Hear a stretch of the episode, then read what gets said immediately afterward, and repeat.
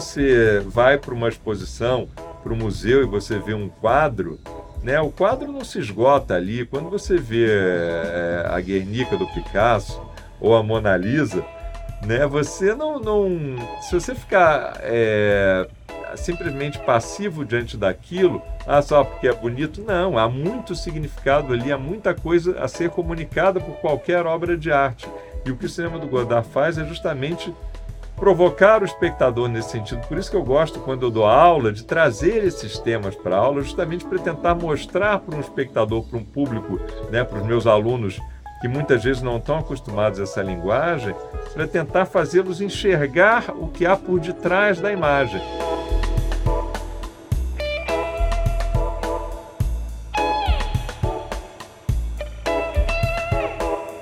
A história deve ter um começo, um meio e um fim, mas não necessariamente nessa ordem.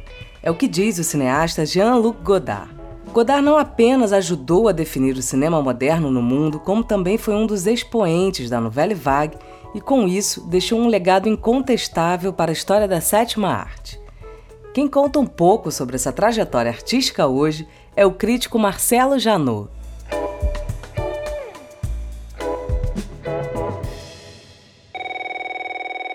Bem, Jean-Luc Godard foi uma referência na história do cinema, né? Porque com a Nouvelle Vague, né, ele foi um dos expoentes da Nouvelle Vague, movimento francês que surgiu no final dos anos 50, início dos anos 60, e quando ele faz um filme chamado Acossado, em 1960, ele define o que é o cinema moderno, que vai surgir com força total nos anos 60 no mundo inteiro.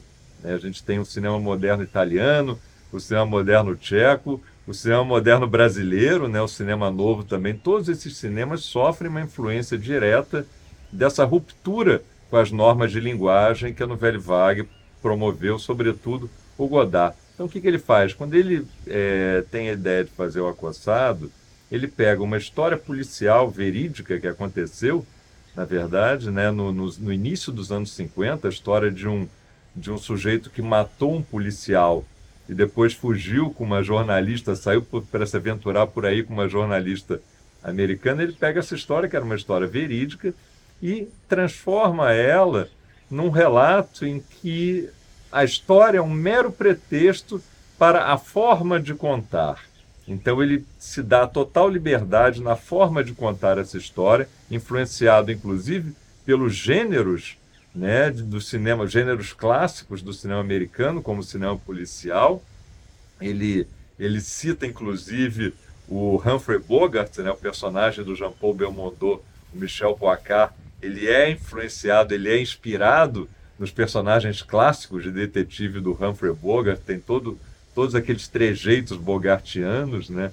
Então, o que ele vai fazer é isso? Através de uma estrutura que, na aparência, é clássica, ele vai subverter a linguagem totalmente e com isso ele amplia o seu alcance. Né? O cinema, é importante frisar que o cinema francês é, predominante até então era um cinema que visava unicamente o lucro, pensado para a bilheteria, pensado apenas em agradar o público no sentido de fazer sucesso comercial. Era um cinema que dialogava muito pouco com a realidade. Eram filmes feitos em estúdios, com histórias que não se conectavam com, com o que se vivia na época. E o que a Nouvelle Vague vai promover, sobretudo isso, vai tirar esse cinema de dentro dos estúdios, vai colocar nas ruas, vai dar aos atores um tom mais naturalista, naturalista que eu digo em termos de é, improvisação, de se livrar das amarras narrativas e dramatúrgicas. Então, nos filmes da Nouvelle Vague, os atores têm liberdade total para improvisar. Isso é importante falar também. Né? Então vai ser isso. E ao mesmo tempo ele vai criando artifícios de linguagem, como por exemplo os jump cuts. Né? Se a gente pensar, os jump cuts, que são os cortes abruptos dentro de uma mesma cena, eles surgem nos primórdios do cinema, com Méliès ainda, né? aquele cinema que você não tinha ainda montagem, você montava picotando. E depois, no cinema de vanguarda dos anos 20, a gente já tem isso sendo utilizado, mas era um cinema de arte, não era um cinema com alguma pretensão comercial, era um cinema é, que circulava apenas em galerias, em, né, no, no circuito de arte mesmo, não o que a gente chama hoje de circuito de arte, que é uma coisa híbrida. Então, o que o, o Godard faz é, ao resgatar esses jump cuts na montagem, quando você tem uma mesma cena em que você picota a cena, o espectador se pergunta o que aconteceu, é um problema no negativo, na cópia, que teve que pular? Não. Isso é, é o diretor do filme mostrando que ele é o verdadeiro autor da obra cinematográfica. Ele está o tempo inteiro nos lembrando que por detrás do que você está vendo há um diretor que conduz você, ao contrário do cinema convencional narrativo clássico, em que a figura do diretor ela é praticamente invisível. A ideia com o cinema narrativo convencional clássico é que você é, assista um filme sem notar que você que tem um diretor por trás te chamando a atenção para algo que causa estranhamento ou não. O que a novela Vague vai fazer é justamente romper com essa linguagem clássica.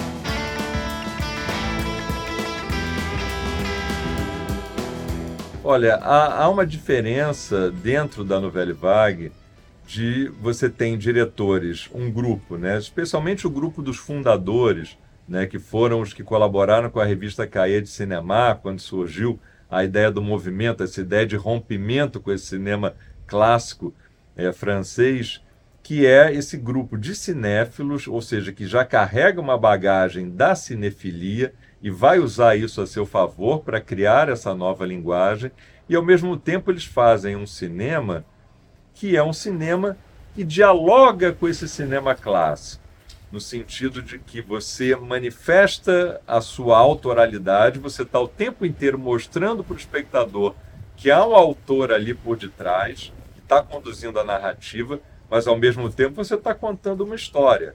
A, a novela Vague surge assim. E aí, aos poucos, eles vão se diferenciando. Porque, por exemplo, o Truffaut segue até o fim da sua carreira um cinema em que você tem esses elementos que rompem com esse é, naturalismo, com, com, esse, com essa estrutura clássica, né, com os elementos que mostram a presença do, do diretor, mas você segue um, um, um, uma trajetória, o cinema do Truffaut, em que você privilegia é, a história, a contar uma história. Claro que você ousa na forma, mas você está sempre contando uma história. O Godard vai se radicalizando. Aos poucos ele vai se afastando dessa linhagem, enquanto o Truffaut, o Chabrol, o Romer, os outros vão por um outro caminho. Então o Godard vai se afastando. E você tem uma outra linhagem, que é uma linhagem mais radical, mais experimental, que é a linhagem capitaneada pelo Alain René, em que os filmes do Alain René são filmes que trazem uma bagagem mais onírica, mais poética, o fluxo narrativo é bem livre, assim, não há propriamente uma história a ser contada. Muita gente fica indignado com os filmes do, do René, porque que diabos é isso? Eu não entendi nada, porque ali a preocupação de contar uma história é zero, embora quando a gente assista com atenção a gente perceba que há histórias sim a serem contadas. Então, é, houve um dado momento até uma ruptura do Godard com o Truffaut, né, que eram os, os dois principais expoentes, porque o, o Godard não aceita que o Truffaut siga por um caminho que ele chama de um caminho mais conformado. Né? Ele acha que o Truffaut se aburguesou de certa maneira e, e quando você tinha um momento ali de efervescência é, na, na, política francesa, né? você tem ali o, o, o maio de 68, aí o, o, o, o Godard vai criar né, o grupo Ziga Vertov, para fazer filmes é, bastante políticos e bastante radicais até no sentido estético, e o Godot e o, e o, Truffaut, e o Truffaut, desculpa, continuou se, seguindo a linha dele, flertando mais com o cinema clássico, é um cinema que tem um romantismo muito presente, né? O cinema do Truffaut se caracteriza por isso, enquanto o Godard vai sempre pelo outro lado. E o que é fascinante no cinema do Godard goste-se ou não, né? E aí eu até me, me reservo ao direito de achar que os filmes dele dos anos 80 para cá todos se tornaram meio chatos mesmo, difíceis de ver no sentido de chatos, assim. A gente até às vezes perde o interesse. Eu mesmo perdi o interesse por muita coisa, Mas a gente deve reconhecer o valor artístico desses filmes e, sobretudo, a ousadia dele em continuar fiel à sua filosofia de buscar a vanguarda. Né? Então é super importante dizer, quando ele faz um Je vous salue Marie, né, em que ele reconta a história de, do nascimento de Jesus, Maria e José, colocando Maria e José como pessoas do mundo contemporâneo, José um taxista, a Maria uma mulher contemporânea, isso causou muita polêmica na época. A igreja ficou indignada, o filme foi até proibido no Brasil. Enfim, isso é só um exemplo do que ele vai fazendo ao longo das décadas. E quando você chega no, nos anos 2000, com a revolução do cinema digital, né, que substituiu o cinema de película, o Godard não se intimida com isso. Ele abraça o cinema digital, faz filmes com suporte de vídeo, ele não está nem aí. Ele está mostrando que ele pode estar na vanguarda, mesmo com 70, 80 anos, inclusive no 3D, quando houve o, o ressurgimento aí com força total do 3D, né, lá para 2010, por aí. Em 2014 ele fez o, o Adeus à Linguagem, em 3D. Ou seja, ele está o tempo inteiro mostrando que ele é, um, ele é um cineasta, uma pessoa, uma mente inquieta à frente do seu tempo. Isso é, é muito bacana. Acho muito importante valorizar isso, independentemente de achar os filmes chatos ou não, porque isso é muito pessoal, é muito subjetivo.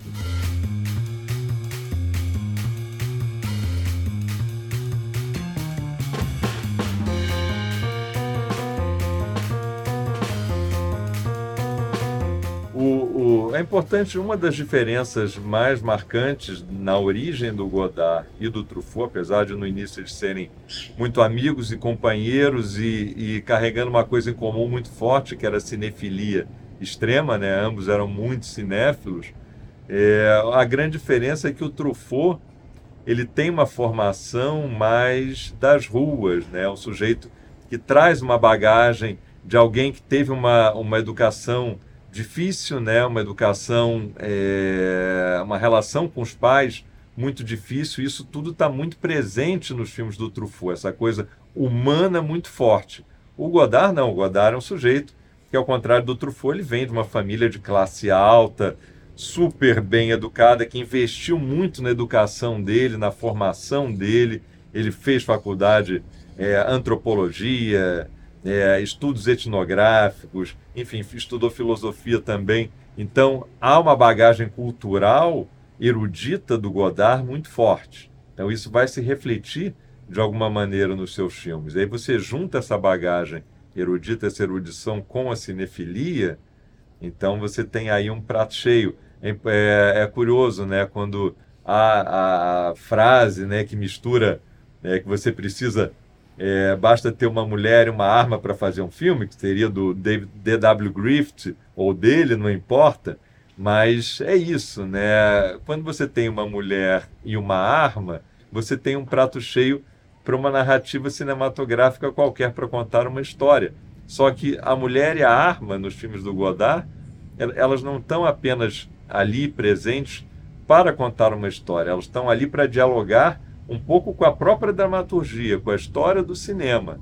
Então, quando você coloca, por exemplo, uma arma nos filmes do Godard, seja no, no, no Acossado, seja no Alphaville, enfim, você está dialogando com gêneros ali, né? No caso do Acossado, o gênero policial, no caso do Alphaville, a ficção científica, e a mulher é pretexto não para um romantismo que às vezes há, claro, mas sim para levantar temas existencialistas. Então, quando você pega, por exemplo, a cena entre o Jean-Paul Belmondo e a Jean Seberg num quarto de hotel no Acossado, que é uma sequência que dura 20, 25 minutos, sei lá, ocupa boa parte do filme, só os dois no quarto, e é uma sequência que, se você for parar para pensar, não, não, não significa muito dentro da narrativa, não, não leva a história a, a, algo assim muito grande. O que o Godard quer ali naquele momento é apenas que os personagens sigam o fluxo deles,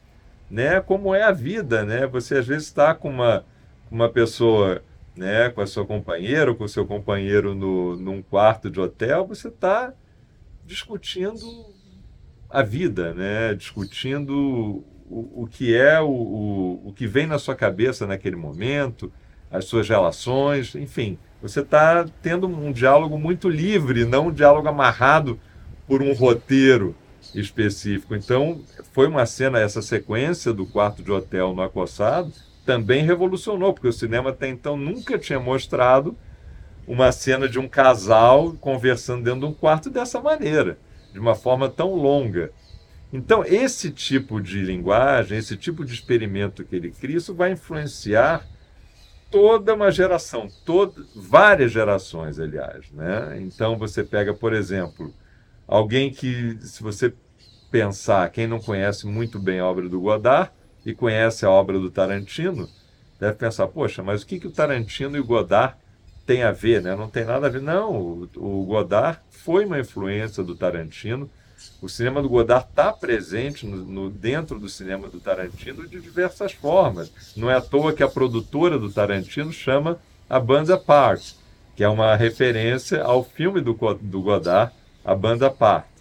Então, é, o que você tem no cinema do Tarantino? Você tem uma liberdade narrativa no sentido de não precisar contar uma história com início, meio e fim. Tudo bem, isso que ele faz de pegar e às vezes contar a mesma história sob diversos pontos de vista, é, o Tarantino também é no cinéfilo, ele vai beber na fonte do Kurosawa, do Rashomon, do Kubrick, do Grande Golpe. Quando o Kubrick faz o Grande Golpe, também você tem a mesma história contada com diferentes pontos de vista, mas você tem, por exemplo, no, nos filmes do Tarantino, diversos elementos que nos fazem lembrar o tempo inteiro que há um diretor ali por trás que está contando a história para você. Né? O Tarantino não quer ser o diretor invisível. Né? Tem um momento no Pulp Fiction que o, o quando a, a, Mia Wallace, a personagem da Uma Thurman, e o, o, o personagem do John Travolta estão indo lá para a lanchonete, onde eles vão dançar, ela faz um, um desenho no ar, um quadrado, e que você desenha ali, uma, o, o, diretor Tarantino desenha pontilhadamente um quadrado. Ali você quebra completamente o naturalismo da narrativa e isso é puro Godard. Né? Então, assim, há várias citações a Godard na, na obra do Tarantino, citações no sentido de a própria cena da dança dos dois é referência a cenas de dança no, no, nos filmes do Godard e tal, enfim, tem várias e, e, e entre outros, né? O cinema moderno, né? O Woody Allen mesmo, quando o Woody Allen faz o Annie Hall, né? O noivo neurótico, noiva nervosa, em que ele subverte vários elementos de linguagem, um filme ousadíssimo que ganhou o Oscar de melhor filme, ele bebe na fonte do Godard também, né? Aquilo que o casal está na cama, né, fazendo sexo e a alma deles sai e começa a dialogar, aquilo é, é, é puro Godard também, né? Você está totalmente subvertendo a linguagem, a questão do, do personagem que olha para a câmera. Hoje a gente vê, né, no cinema moderno, né, às vezes o filme, o ator, o personagem está interpretando uma cena, o ator, e de repente ele se vira para a câmera e começa a conversar com a câmera. Que, ou seja, quebra a quarta parede. Isso o, foi a Nouvelle Vague que criou. Né? Então, é todos esses elementos, o cinema do Godard é um cinema que, quando, se você assistir hoje de novo O Acossado, você vai ver como é um filme moderno, que é um filme que não envelheceu. Impressionante.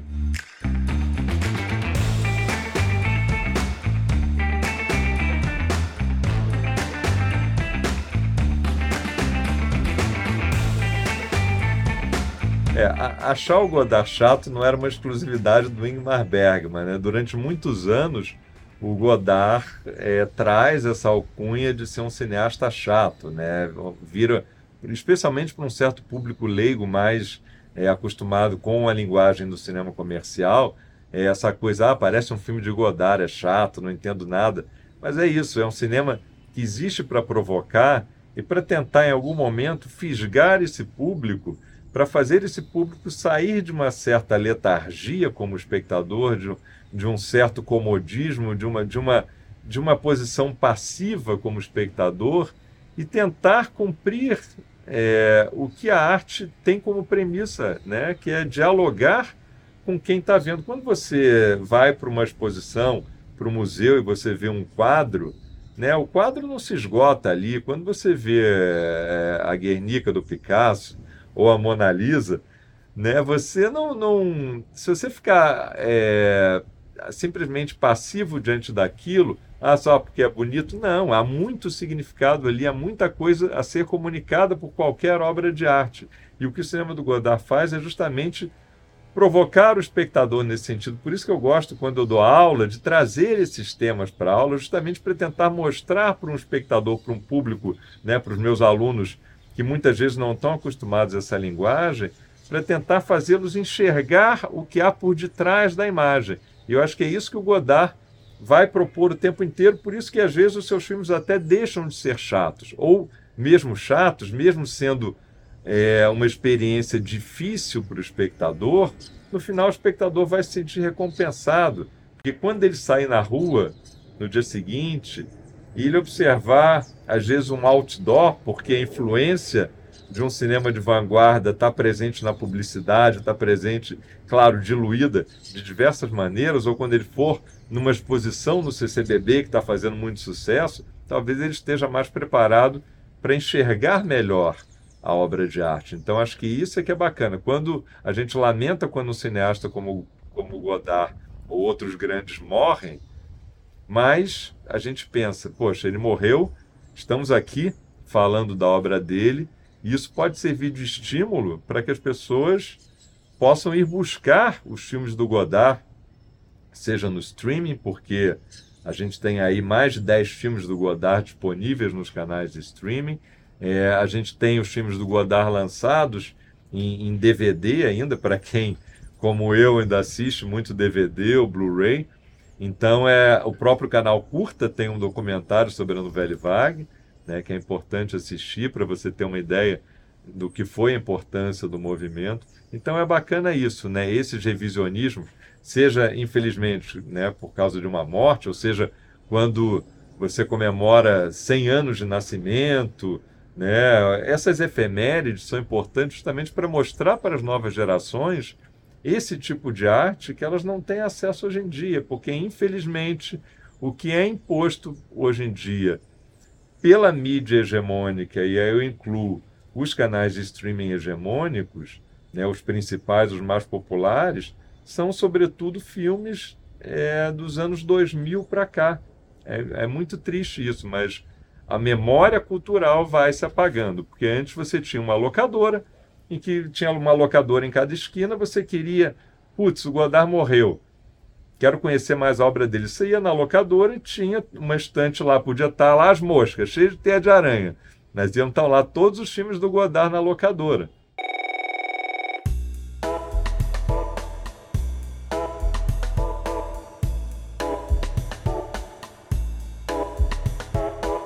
Qual foi o último filme de Godard que você assistiu? Comente com a gente pelas redes sociais.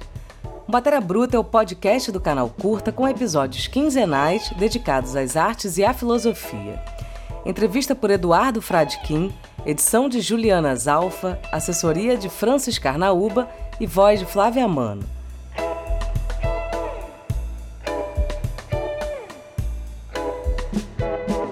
Para ficar por dentro de tudo por aqui, se liga na dica. Siga o podcast Matéria Bruta no Spotify ou na Amazon, se inscreva no Google Podcasts ou no Cashbox, ou assine no Apple Podcasts. Até a próxima!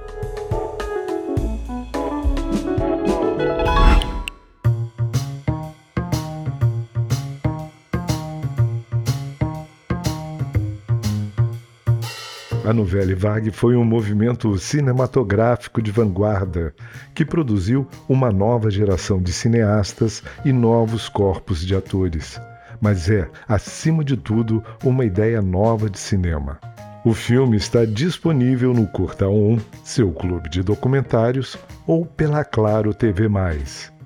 Assista Nouvelle Vague, a grande onda do cinema, e conheça ainda mais sobre Godard e sua relevante produção.